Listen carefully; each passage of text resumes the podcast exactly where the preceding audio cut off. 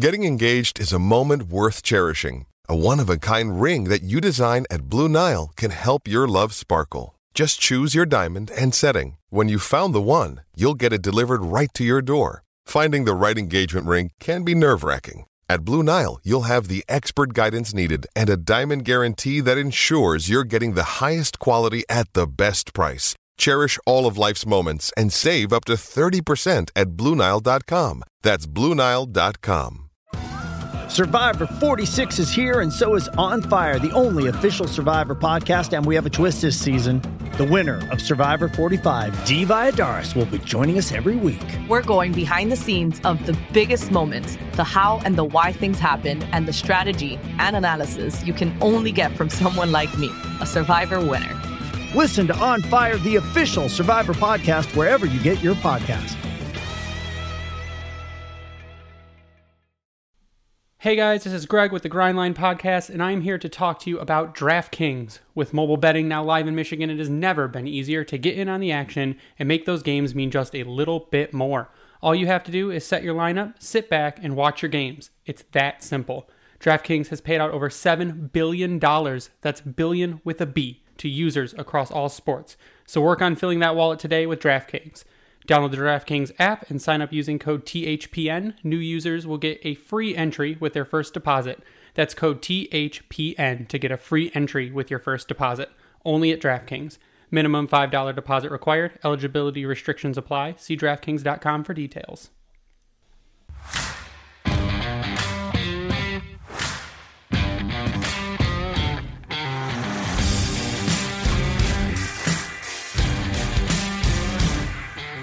Everybody, we got a big show tonight. We have a special guest. Max Bultman is joining us from The Athletic. I am also joined tonight by Ryan and Tyler. Uh, Max, how you doing tonight? I'm doing well, guys. How are you? Uh, we've uh, we've been better, you know, with the way the current season is going. so, I do I not do the. ESPN opening this time around? Is that is that a no go this time? No, we don't need the very dramatic ESPN so we're- opening music. So we're not serenading Max. No, I'm pretty sure we dropped listener base from it last time, so we will not be doing Now the I kind of want to hear it. Oh, if you go listen, I did the actual ESPN opening, NHL on ESPN music, and then um, Tyler and Ryan did a horrible, horrible rendition of the I think of we the have differing opinions of the definition of horrible. It was bad. I think it was was fantastic, fantastic. to be honest with you. One's a copyright violation and one's not. So It's only a copyright violation if you do it for longer than 10 seconds. So I saved us there a little bit. But uh, yeah, so we got a we got a little bit to talk about tonight. The trade deadline, if you don't know, is uh, is fast approaching. I think it's like the 12th of next month. Max wrote a good article uh, recently on it, and I think that's what we have to talk a little bit about tonight is the trade deadline. Um, but first, I want to get a kind of um, a little bit of your overview of the season, what you kind of expected, what you didn't expect, if there's anything that was surprising to you that has come out of it so far. Because to us, it's been, um, I think, a lot of what we expected, and maybe just a little more sad than we thought it would be. that's not a bad description. Um, yeah, I think uh, I was expecting this team to take a meaningful step forward from last year and still finish right around that bottom three mark. I believe that's right where they're at. I haven't looked at the standings today to say for sure, but uh, I think they're they're pretty much checking those two boxes. Um, there have been a few games that have certainly looked a lot more like last season, and I'm thinking of the blowout loss they had in Chicago. There was a first period against Tampa that was really ugly. I'm trying to think of the others. There was one not too long ago that was pretty rough. Maybe the Carolina game was pretty rough. Carolina, rough. yeah. Yeah. Columbus as well. Yes. yes. Um, A lot, actually. Now that we think about it. well, you know, four, four or five, and uh, honestly, as as strange and arguably sad as it is to say, only four or five of those is still a pretty big upgrade on, on what last Yeah, season was absolutely. like for these guys at times. So, um, I certainly wouldn't tell you that they've that they've solved all their problems. I think there's still a pretty clear talent gap on most nights between them and their opponents. But what I've been impressed by this year is I think they've managed that talent gap a whole lot better in, in their style of play. They're keeping these games closer, and, and part of that is just adding guys like Troy Stecher, like Jon Merrill, like Bobby Ryan, like Vladislav Namestnikov. who really give them an upgrade on some of the guys who uh, departed in the offseason. But I also think a part of it is a real buy into this uh, style of play that kind of embraces games where maybe not a lot happens, and maybe you and I don't enjoy watching them quite as much, but it keeps them in the game. And I, don't, I think it's pretty hard to deny that. So I think that's where they've succeeded, and and you know where they've where they've still uh, fallen behind is just they still don't have those game breaking players, and and really their top scorers haven't scored at the same level as a year ago. And if you're looking for an area that's been worse than expected, I think you'd have to start there, right at the top of the forward group. Yep. Yeah, I think that uh, I, I, our defense has been, I think, better than a lot of people thought it was going to be, but it's because it was a big turnaround. Um, but yeah, those boring games, those boring games aren't for us. Those boring games are for Yzerman. Yeah, that's exactly.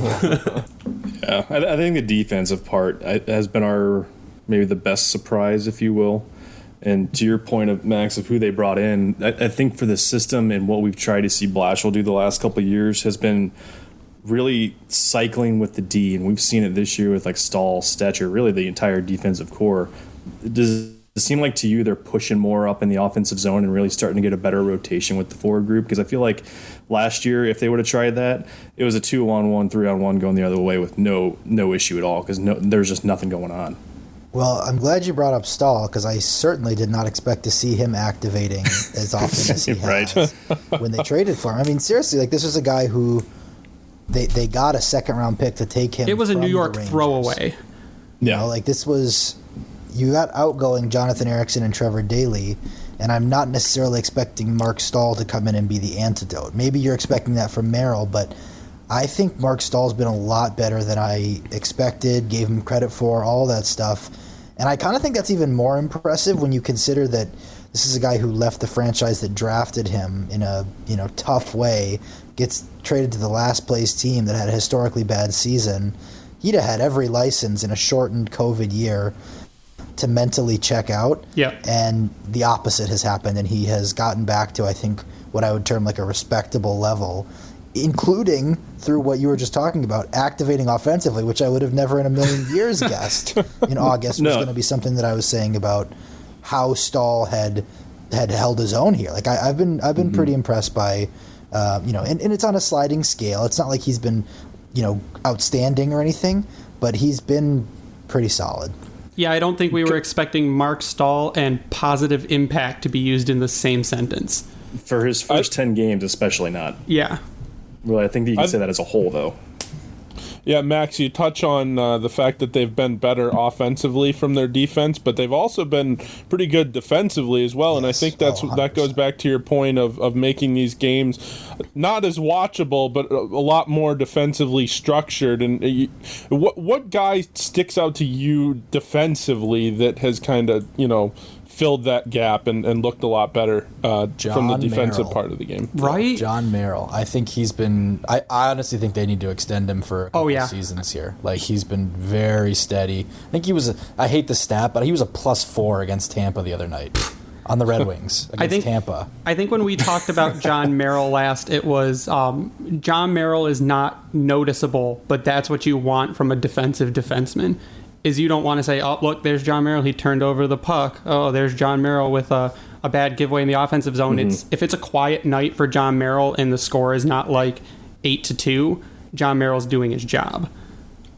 Yeah, I think he's pretty good in all. Like he, he's pretty good at getting back into the D zone. This is something that Seider does well into the D zone and getting the puck moving back up ice again and not letting it linger too long and and let the opposing forecheck get it on you too much. Like I think Staal helps him in every zone, and um, you know part of that is just by you know not letting him get hemmed in and, and not having to defend so much. But part of it is by you know exactly what you're saying. Like he'll he'll he'll push guys around and he'll be that stout you know, in zone defender. So I think he, he helps him a lot of ways, and I think he's the epitome of it. Stecher, I think everybody Yeah. um, has liked, you know, his, Yep. his all heart and soul every single second he's out there. Yeah. I'm in the camp of Stecher being the best defenseman on the team. My my co-host Prashant is in that same that same camp. Yeah, we're. I'm. I think that's where we're at right now. Though Hronek may be trying to take that back over after the last game, but uh, he was he was spotty through the first part of the season. What we're going to get to tonight is uh, kind of the what we brought you on for, and that's to talk a little bit of trade deadline, which could be interesting for the Red Wings. Their main pieces being people like Luke Glendening, like Bobby Ryan. Uh, even you could even see a goalie trade happen in a Jonathan Bernier, and you did write about that today. And like I said, the piece was really good. Uh, I just kind of want to get a little bit, maybe if I could squeeze a little bit more out of you, uh, and, and, just talk about maybe a, a, surprise trade we might see happen. Because I know in an article uh, a little bit ago, uh, there was an, a person in the NHL who said he wouldn't be surprised to see Steve Yzerman trade one of the younger players. I believe that was in Craig's uh, article, wasn't it? Craig For and Eric uh, trade board, yep. yes. Yeah, so the trade board one. there.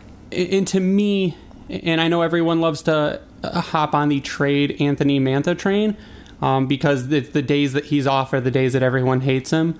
Um, but I think it, it, could equally be someone like Tyler Bertuzzi that could be traded.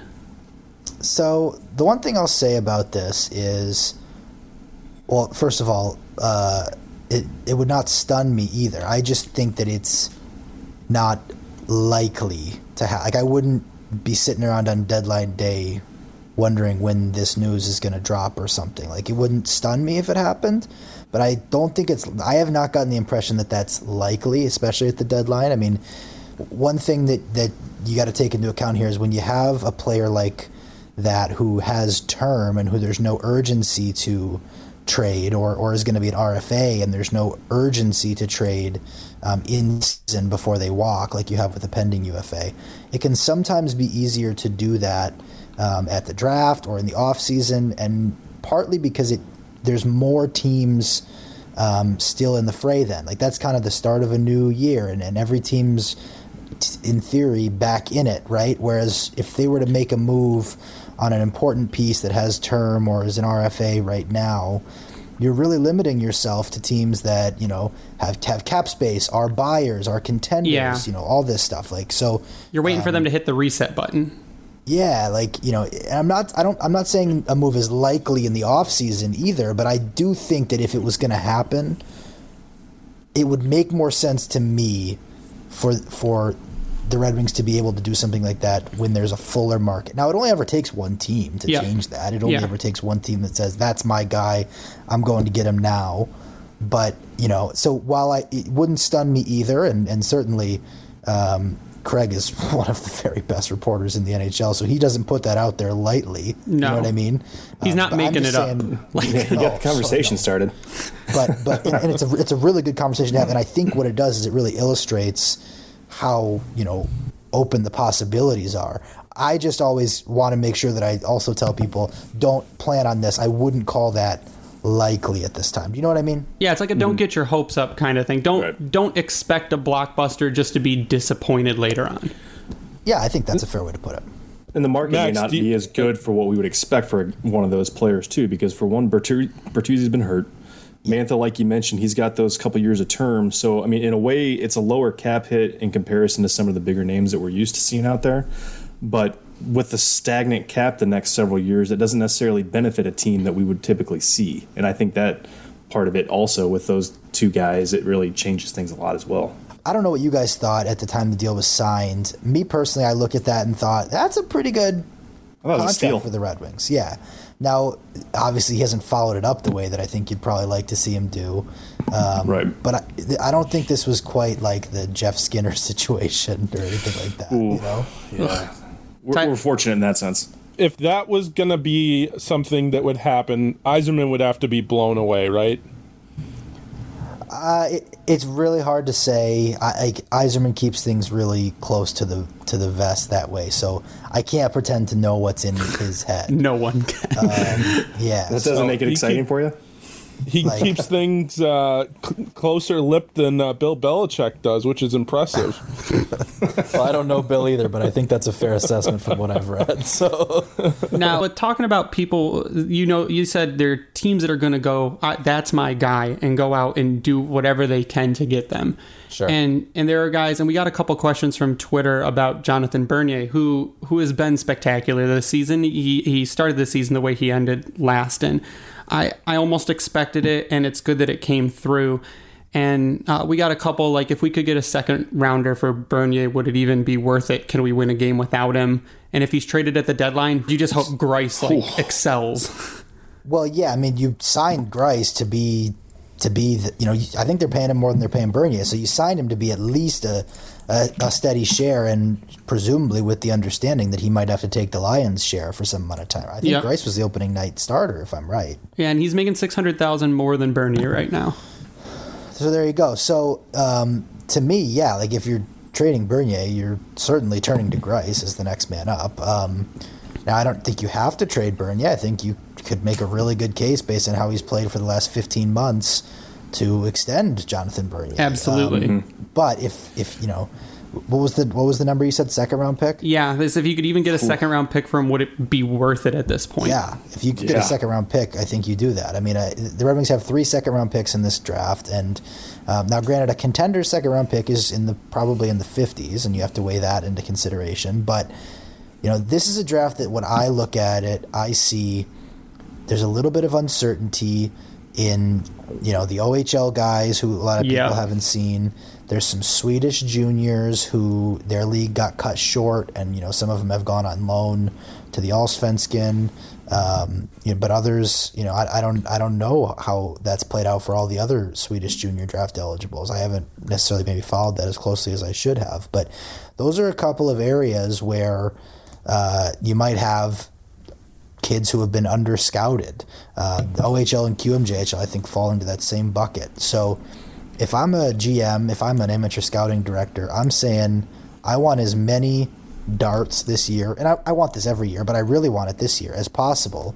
Um, because even if we don't have, uh, in my amateur scouting department, uh, again, I'm the GM here, uh, complete certainty, what we could do is, you know, take our best shot and hope that uh, you're gonna you're gonna land on someone who shouldn't have gone there, right? So if, if you're the Red Wings or if you're uh, who are some other re- rebuilders here, guys, help me out. Ottawa, if you're Ottawa. San Jose, Buffalo. The Rangers, for that matter. Buffalo's Buffalo. a great one. Yeah. Um, I'm loading up on picks if I'm any of those teams because I want the best chance of, of if some kid in Ontario or some Swedish junior kid that didn't have time to really pop in the second half, Yep. uh, if they slide to the second round, I want as many shots to almost, whether it's by accident or just a good hunch or what, uh, I want as many shots as possible to be the team that ends up with that guy. I want four or five second round picks, and I want seven or eight picks total between the second and third round. Right now, the Red Wings have five, so I think you're looking to pick up. You know, it. I think it. Like I wrote today, I think it's probably most likely that they're talking about third round picks at this deadline Yep. because of the way the market is.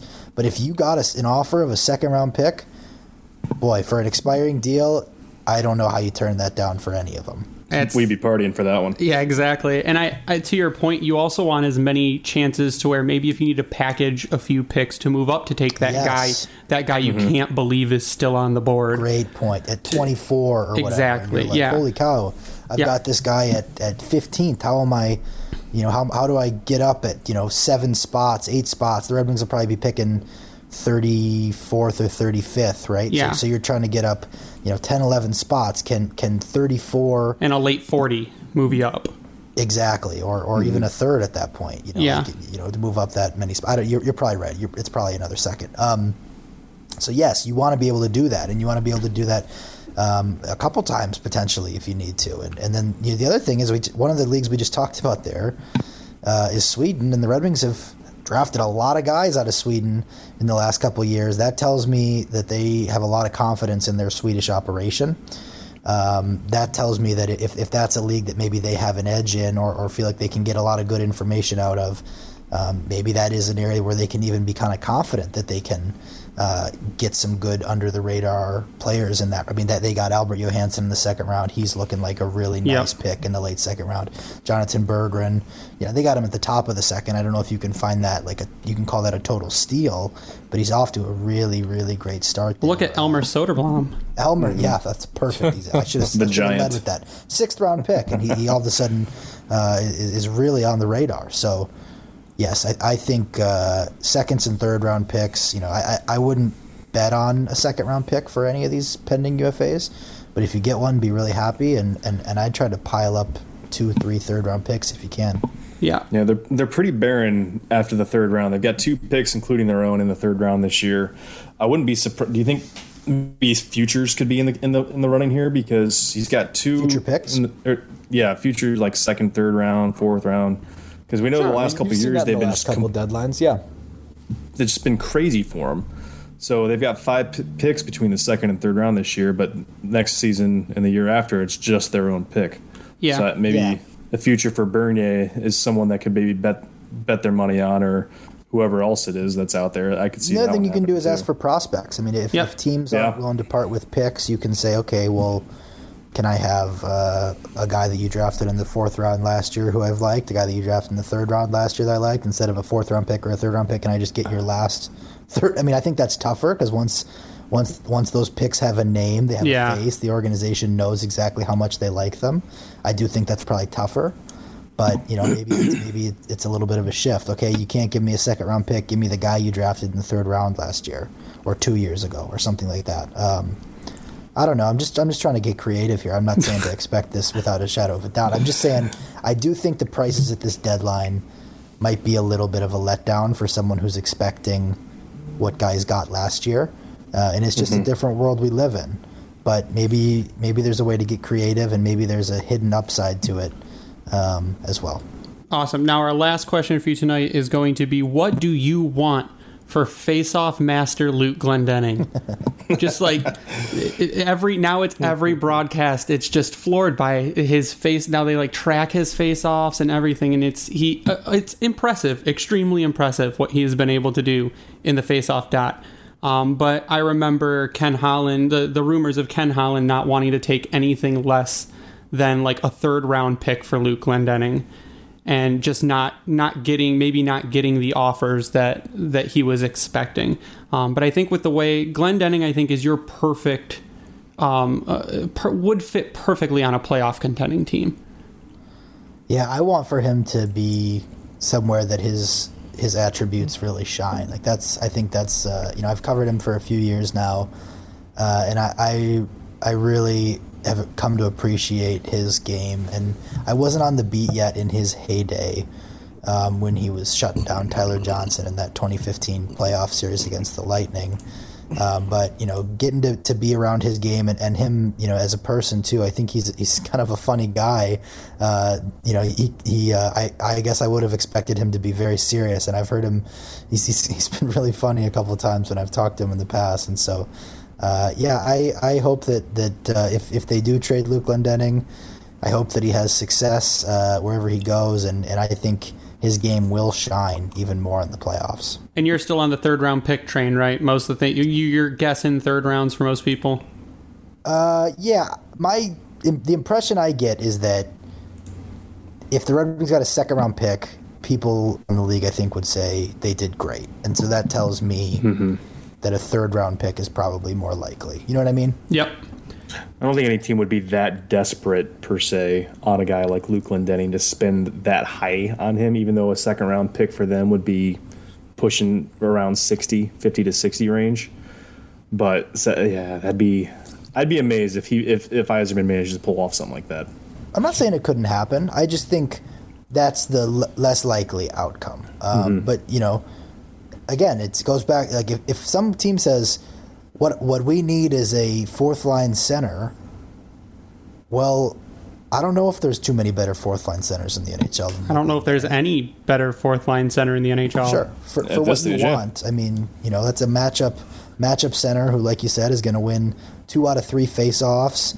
Who can, you know, like they, they use him on the penalty kill a lot. I, I really have a hard time identifying what makes a good penalty killer, and so since the Red Wings penalty kill isn't very good, especially, but but he seems to be a very trusted penalty killer, right? Yeah. and he's really He's mobile. respected. Yeah, you know, I asked Jon Cooper about Glendening uh, earlier this last week, I guess, and, and he had a lot of complimentary things to say. So this is a really respected player, without a shadow of a doubt.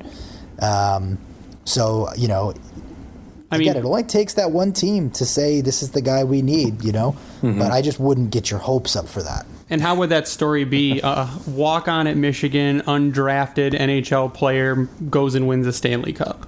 Goes Like- and wins a Stanley Cup. That's right. I mean, that's Phenomenal. it's- That's the, My wife will be crushed. the story writes itself. maybe he comes back to Detroit after that. You never know. He Like, who could. I, he would be one that I would uh, welcome back with open arms if that was the case. yeah, I think that's that's the prevailing sentiment. I think. Well, Max, we know your time is tight tonight. Uh, we want to thank you for coming on to talk a little bit of trade deadline, taking some questions. Uh, would love to have you back uh, around the end of the season, around draft time, to talk a little bit prospects.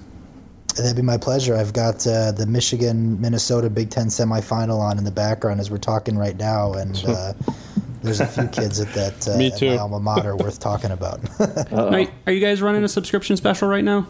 We are. Thank you for asking. Yes, it's a one dollar promo, uh, one dollar per month promo for a subscription, which is a great discount. I think that's like eighty percent off. I don't think I've ever seen a better deal than that. Have you guys? No, not at all. No. Nope. No, that's better than like my. before. No, that's better than like the when Athletic first came to be. It's better than that promo that happened. Yeah. So uh, I would love if people who are listening wanted to sign up. Go to my Twitter at, at m underscore Bultman. Click on any of my links, and it will be in every single one of them. Uh, so yeah, do that, and uh, and we've got a lot of fun coverage uh, coming. I've got a story coming uh, later this week that I think people are going to really be excited about on the prospect frontier, uh, and then obviously plenty of plenty of good stuff as the trade deadline approaches, and like you mentioned, the draft, which is kind of uh, for in Red Wings land the most important time of the year. Absolutely. For the, for the past few years. So. That's right. For the next few. Awesome. Thanks for coming on, Max. That's uh, Max gave you his Twitter. Go follow him. Go subscribe to the Athletic and check out his podcast, Wings for Breakfast, on all major podcast platforms. Thanks, Max. Hey, thanks so much for having me, guys. You guys take care. You too.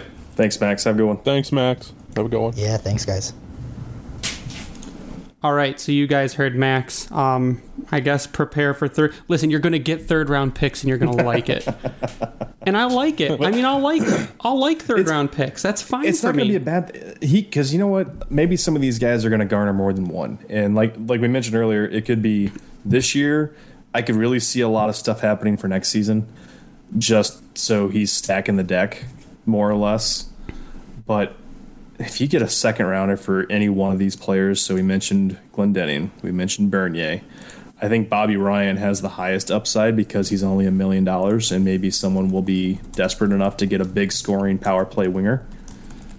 But I don't know.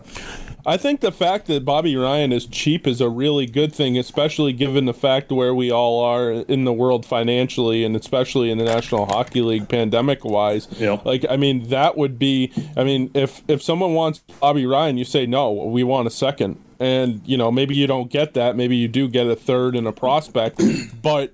I mean, the bar should be high. He's going to be cheap. A lot of the teams that are at the cap um, don't want to spend a lot of money to begin with.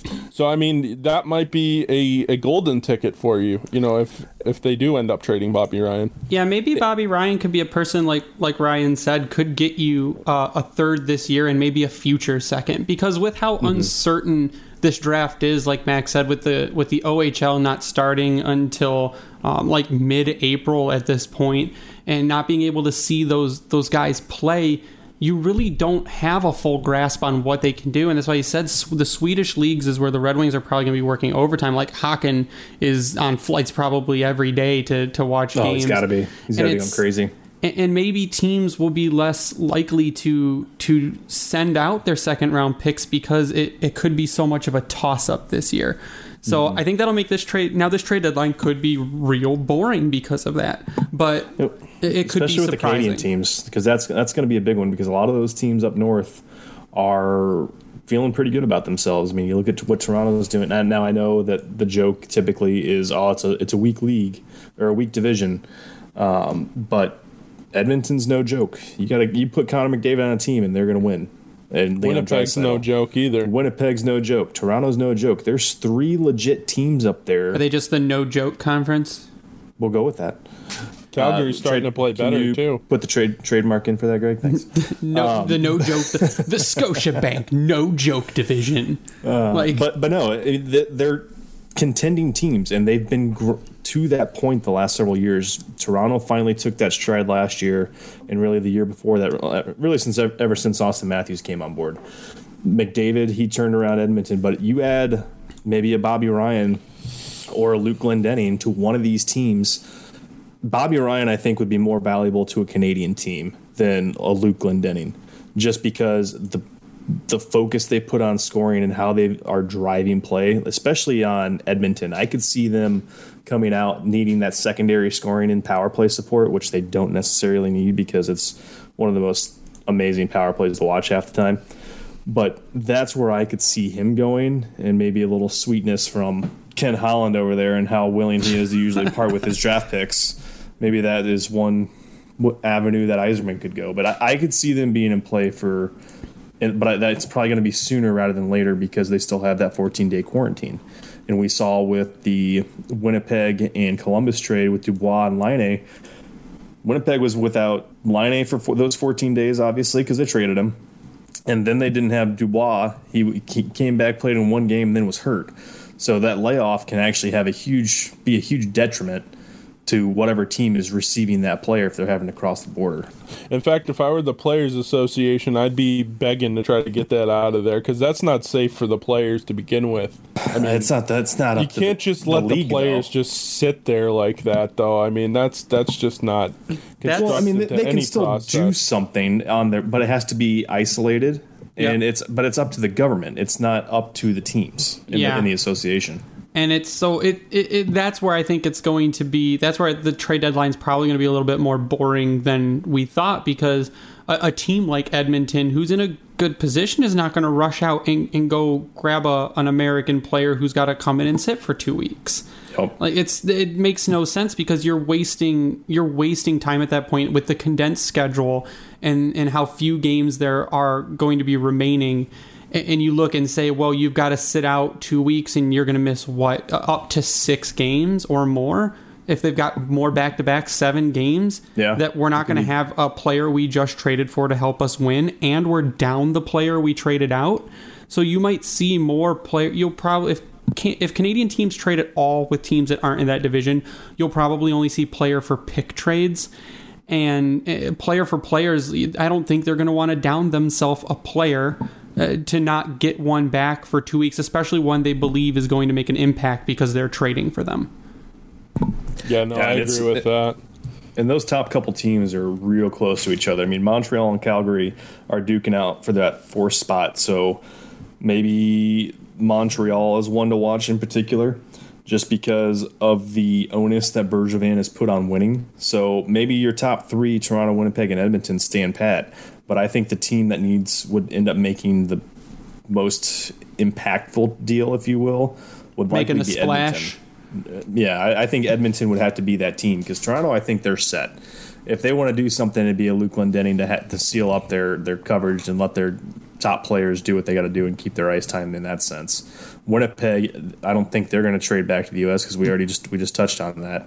So I think Edmonton right now is the Canadian team to watch along with maybe Montreal. But again, the cap. What can they do with the cap? It depends on who's on IR and where they're at, and that's why the Bobby Ryan one going north I could see as a, a potential move. But it'd be it's in Edmonton, in my opinion. I wonder what what the teams in Canada like um, in terms of UFAs are going to do if they're just going to stand pat. Like especially like the worst teams like Ottawa and. Um, you mean to try to ditch players? Yeah, Ottawa, Vancouver. I mean, it's I mean it's in the same boat. I mean the U.S. teams are going to have to face the same type of issue that the Canadian you don't have to quarantine to for 14 days coming. Is it just though. the seven? Yeah, it's just yeah. seven, and I think mm, it can be mm, okay. four if it's on a PJ. And I think if they, it can, I think it can be even quicker if they pass um, several COVID tests in a row. I think it's four yeah. in a row or something yeah. like that. Is it so, like consecutive days or consecutive tests? Uh, I think it's consecutive tests. Um, but they don't do tests in the same day. So, like, if, if you're right. great, so if you're a Canadian, yeah, if, if you're a Canadian team trading a player out to to a U.S. team, it's going to be more beneficial for the U.S. team because they can. So you, that's what you may see. You may see teams like Ottawa throwing, like Tyler said, UFA players out the door to U.S. teams because they could play them in four days, and they'll get picks back for them. But but I don't think you'll see very much of it going the other way. And you sure as shit won't see the Canadian teams trading with each other because they're all in the same division. Yeah, so, I really don't see that happen at all. I mean, really, and the only man Unless unless really you catch teams just deal. say Ryan Dzingel. That's the only Sure. Ottawa player. Unless you just Maybe see Anisimov. teams say screw it now and, and like because we know these these divisions aren't gonna stick so we'll just say screw it now trade within our division because we'll be out of it next season. Um, and then you've got to remember too you've got you've got trade protection or you've got to protect players for the expansion draft Yep. so that's the other thing that comes into so you can't take a guy on with term. no this trade deadline is a is going to be a giant cluster I'm looking at Vancouver. They have a ton of UFAs. They have Brandon Sutter, Tanner Pearson, Alexander Edler, who just, I believe, re signed a one year deal with them, but now he's a UFA after this year. You have Jordie Benn, you have Travis Hamonic, uh, and I No, they're in they're in cap hell after this season Yep. because they Yep. Have going after to re-sign Gaudette if they want to. They've got the big one is Quinn Hughes having to probably put him on a bridge deal to try to keep him around. Thacker Demko or Thatcher Demko, excuse me. yeah So and then that doesn't even include the fact that Elias Pettersson is on IR right now. He needs to be re-signed. Yeah. So good luck. Yeah, they've got a lot of money that they're going to have to spend next season. Uh, but they do, like you said, though, they do have uh, contracts dropping off. You're you're making over four million in Brandon Ton Sutter. Yeah, you're making over three, almost four million in Tanner Pearson. Uh, but you- uh, but again, you have RFAs. So do you want to keep those rights or do you want to let them walk?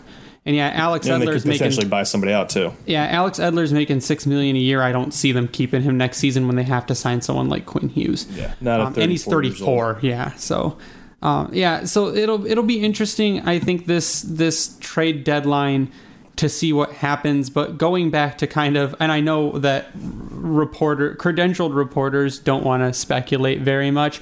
But hey, we don't have credentials and we don't care. What are you trading Tyler Bertuzzi for? no, it's. Uh, I think you're less likely to trade a Bertuzzi. I honestly think if one of Bertuzzi and Mantha would be traded, at this point it might be Anthony Mantha. But man, has Anthony Mantha picked his game up the last few games, think a lot of guys have. right? Like, Yeah, like we were I agree. upset. I mean, we talked about this last week in regards to, in really the last two weeks, of how players have looked based off our very unprofessional eye opinion. And man, did I wait too long to post that episode talking about Filip Hronek. Because and, like, man, did he have a good game. he said he has looked good since then, and it, it's obviously it has nothing to do with us or that unless we really want to feed our own egos, which we don't need to do. Well, that sounded even worse the way that I said that. Anyways, um, but no, it's it's Max made a good point, and we've hit on we've kind of talked about this before is that the way that Blashill wants to run his system, uh, it has clicked to an extent for this roster. And we finally saw Hronek, like for instance, this past week, really take advantage of that. He was jumping and pushing the play, getting into the offensive zone, and he was more mobile on the power play. Yep. And he- did have a hiccup at one point where he went right back to his ways and was just firing from the point to no, no avail. But across the board, it just seems like they, they upped their game, especially for the competition. We saw that against the in the Tampa win. Now the Carolina loss this last night was, I think, just the the end game of how suffocating Carolina can be, and it's it's an impressive look for hockey for what they can do because it reminds me of the nine, the late '90s Red Wings, where they didn't let you out of the zone. They'd st- steal the puck from you, boom, boom, boom, goal, pass, pass, pass, goal, and they didn't quite score as much as you would expect it, but they did get a, a shorthanded handed breakaway goal. Um, and it's just they're holding their own, and Max made this point, and that's I think what we can ask for because at this point last season, right before they went away, they had allowed 44 games of four goals or more. So they aren't Yeah. they aren't crushing that one or knocking on that door, which is a fantastic win. Yeah, and I think we talked about it too. Um, we said that Hronek needed to do a lot of what Djoos was doing, and that's move up and create offense for yourself. And and he he had done it in the past, and he did it again uh, the last game where he he moved up into the play. You could see it was it, it it energizes the team when he does it because it's giving them just another an additional threat that wasn't there before. So, and if he can keep doing that, that that will be to his benefit. Like like Max said, right now Troy Stecher, he'd probably agree that he's been the best defenseman on the team. But I think if Hronek plays consistently like he played last game, he will he'll bring that title back. He'll look more like a top pairing defenseman than he has the the majority of this season so far. Yeah. Yep. Agreed. There's this is this kind of goes back to the trade front. Um, uh, Uh, one team that has a giant hole right now and has money to spend. Anders Lee just went down with the Islanders, and it doesn't look like he's going to be back for the whole oh, year. Oh, yeah, no, right. I forgot he was out. So, I mean, could you see, you know, maybe Anthony Mantha being in their camp or Tyler Bertuzzi maybe? Or is that maybe yeah. a Bobby Ryan situation? Well, I mean, Anders I Lee, find the Islanders on cap friendly. Yeah, Anders Lee is 30 years old. He's making seven million a year, and he's signed through 2026, 27. The Islanders uh, are over the cap currently because of LTIR. Mm-hmm. And they have to re-sign if they want to. Casey Cizikas, uh, Anthony Beauvillier, uh, Michael Dal Colle, Adam Pelech, Andy Greene. Uh, they have to re-sign Sorokin. That one's big. So that's they're going to be their big contract. Uh, but they drop. They could drop Andy Greene and save seven hundred thousand. They could drop Casey Cizikas, save three thirty five. Oh, they um, love him. Yeah. We got Boychuk. So, He's on LTIR as well, making six mil a year. Yeah, and he doesn't drop off until 2022, 23. Yep. So, What's his injury? Just off random. He had like an curiosity. eye injury or something. Decided to retire uh, from an eye injury. Yeah. Yeah. Oh, so he he is a Zetterberg situation. Yeah, so he's, he's not going to count against them. So no. all right. Um, so but that, you've that got helps them a lot. But if you look, your taxi squad has uh, Andrew Ladd, who is oh, making four point three seven five million a year. It's got Thomas Hickey, who's making one point four two five million a year. Thirty five year old and a thirty two year old. So I guess the Ladd the lad one could be maybe a a trade deal where they got to go to a a, a Marc Staal deal.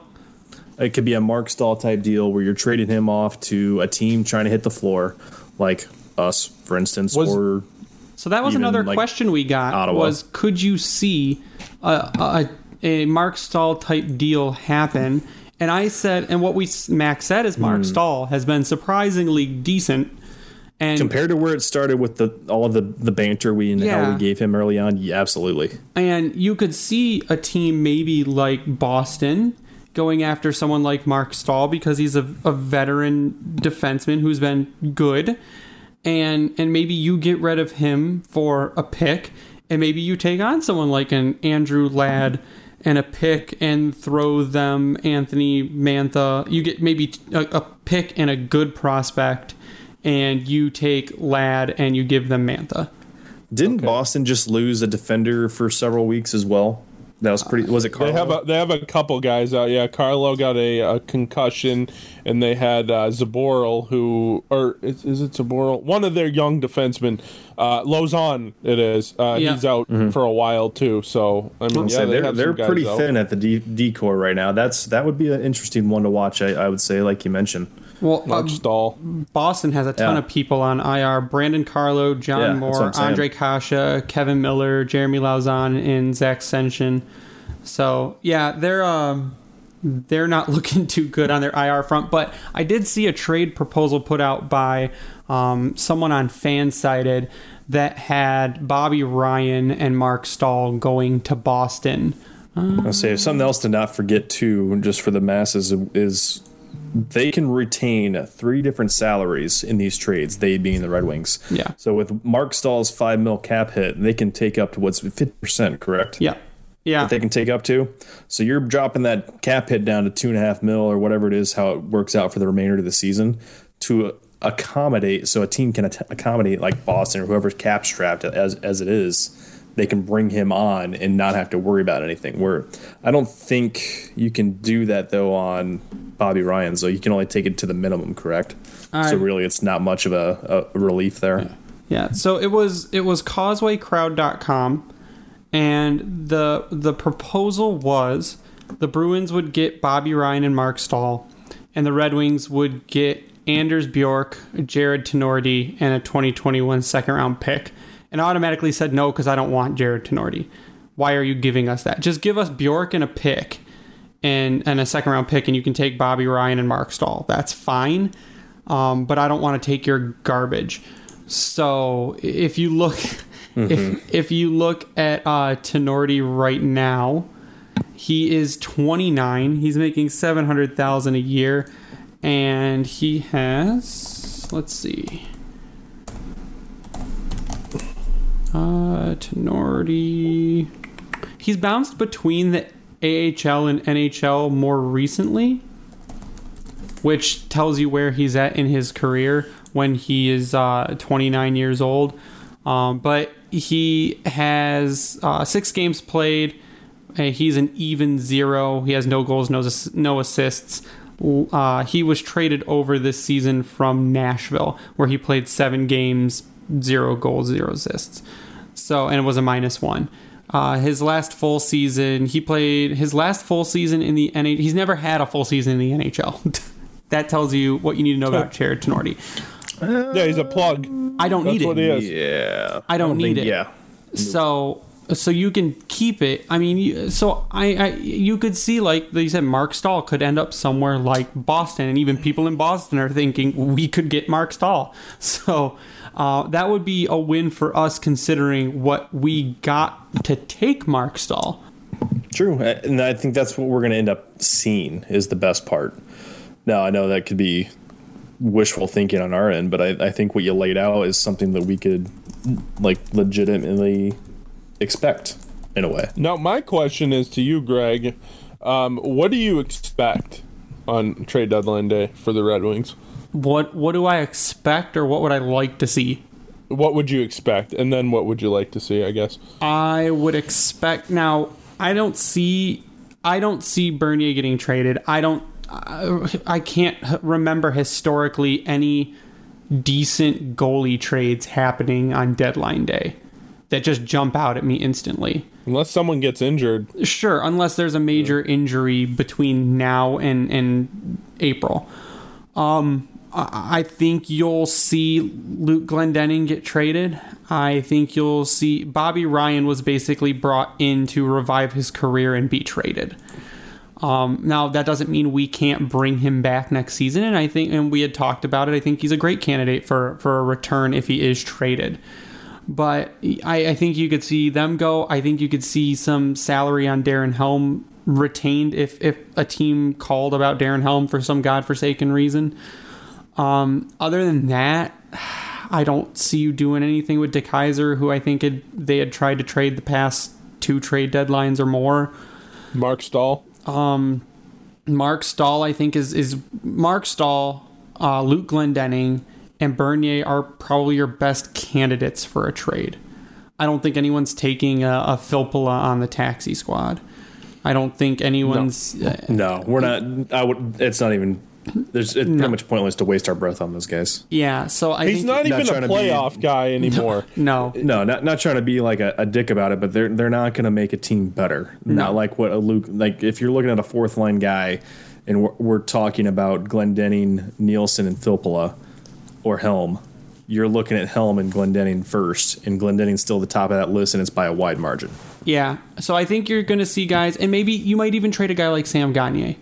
So that could be one that people aren't really keeping track of that that could happen because Gagner is having a good season statistically, um, a good season. So you could see uh, what I see happening, and I wouldn't like like Max said, I wouldn't trade Jon Merrill. I'd extend Jon Merrill because how good he's been defensively. I I'd keep Christian Djoos. He's an RFA. I, I wouldn't trade his rights away. So Yeah. you'll I think you'll see possibly Marc Staal go to a contender. I think you'll see Bobby Ryan go because he's shown that he does have that offense in him. And I think you could see them try to trade someone like Luke Glendening. Now, what would I like to see them do? Helm go, Glennie go, Ryan go, Ernie go, because Ernie has showed a little bit of a spark recently. Ernie go, Gagner go, Staal go. I mean, you could keep going down the Pretty list. much, if you're Nemeth- a UFA, get the Yeah. fuck Greg off wants the a fire sale. Well, if you're a UFA and and you don't, you're not really extension worthy. Then why? Besides Jon, like Jon Merrill's extension worthy, I think. So if you if you you don't have a future with the team and we can get a pick for you, load up, load up on picks. Yep, absolutely. Yeah. And and Max put it perfectly. Like, like that is you want your trade chips. Whether All it be, or, I'm, um, I'm, uh, um, I'm sorry, you you brought that up too. Is if you want to trade up in the draft, and Yep. maybe not so much this year. Being Yzerman, I was gonna I wanted to mention this earlier, but he's made it very clear that they're struggling to see the guys that they need to be seen right now. That's why he was such a big one of the main voices trying to push the draft back to say December, and that didn't happen. So if you have those future picks for one, or you need to jump up and snag somebody like Chicago did when they took the Brinkat from under us a couple years ago, like that that is where you you want that capital, and Detroit doesn't have the, the future capital. So I, I still, in my mind, I think the future is what we're going to see more deals revolve around rather than this season in, in particular. Yeah, I think I think you're right, Ryan. Is is you could see more futures, more futures being dealt definitely uh, than than what you may have seen in the past because this is I mean the season is so weird. In 56 games, you have teams lo- miss a bunch of games due to COVID. You're still having COVID cases. People sit out. Can't really trade with the North. It's it's just it, it'll be odd, and that's why I think it could be very very quiet, especially with Seattle expansion. Uh, I don't think you'll see a whole ton of blockbuster trades or, or big movement. I kind of am a proponent of doing it, but I understand why they can't do it. And I think the Seattle expansion draft has a lot to do with it because, I mean, think about it. Yes. it. If they have a guy that they take in the first round, and, you know, granted, he's probably not NHL ready, but what if, let's just say he was. Um, you're not going to have that guy until December. No, that that they can't work like that. It won't work like that. So I mean, How there's- awesome there's would no that way. be, though, with the Seattle expansion to have like two drafts at the same time? Yeah, yeah. No, I agree with that, but they're not going to do it that way. So I guess, uh, but the, and it kind of makes sense not to do it that way. I think it's unfortunate what's going on, but I understand why the NHL is doing what they're doing and trying to get back on a normal schedule where you can have the draft in June or whatever. And uh, I guess it's going to be pushed back anyways, but Yeah, j- draft will be in July. July. Okay, so it's a month back, but then you know next next spring you have the draft and at normal time. The playoffs hopefully end at the normal time, and you know we kind of get back on normal schedule. Get back in the June draft. Yeah, yeah.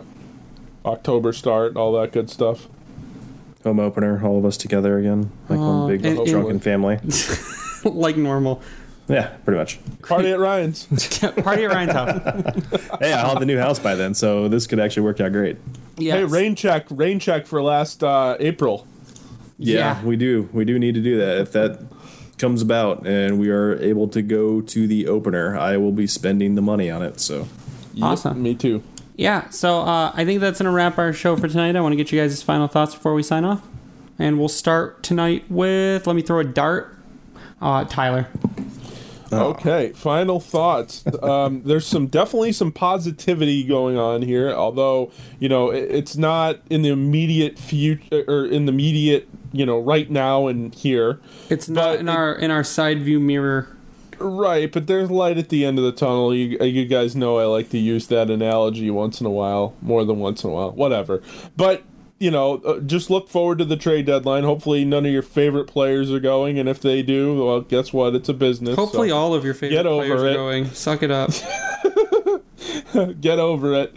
Uh, all our favorite players from you know the teams are all gone now. But anyways, uh, you can follow me on Twitter at SealDog91. Yeah, no, to kind of go along with that, it's been it's been happier hockey to watch. I guess I will say, even It's though I tweeted good out, hockey. Yes, that too. Good hockey is a better word to use there. I, even though I put out there during the Carolina game that hockey is stupid because the Wings let up. They looked fantastic on the power play, only to let up a shorthanded goal, and I was angry.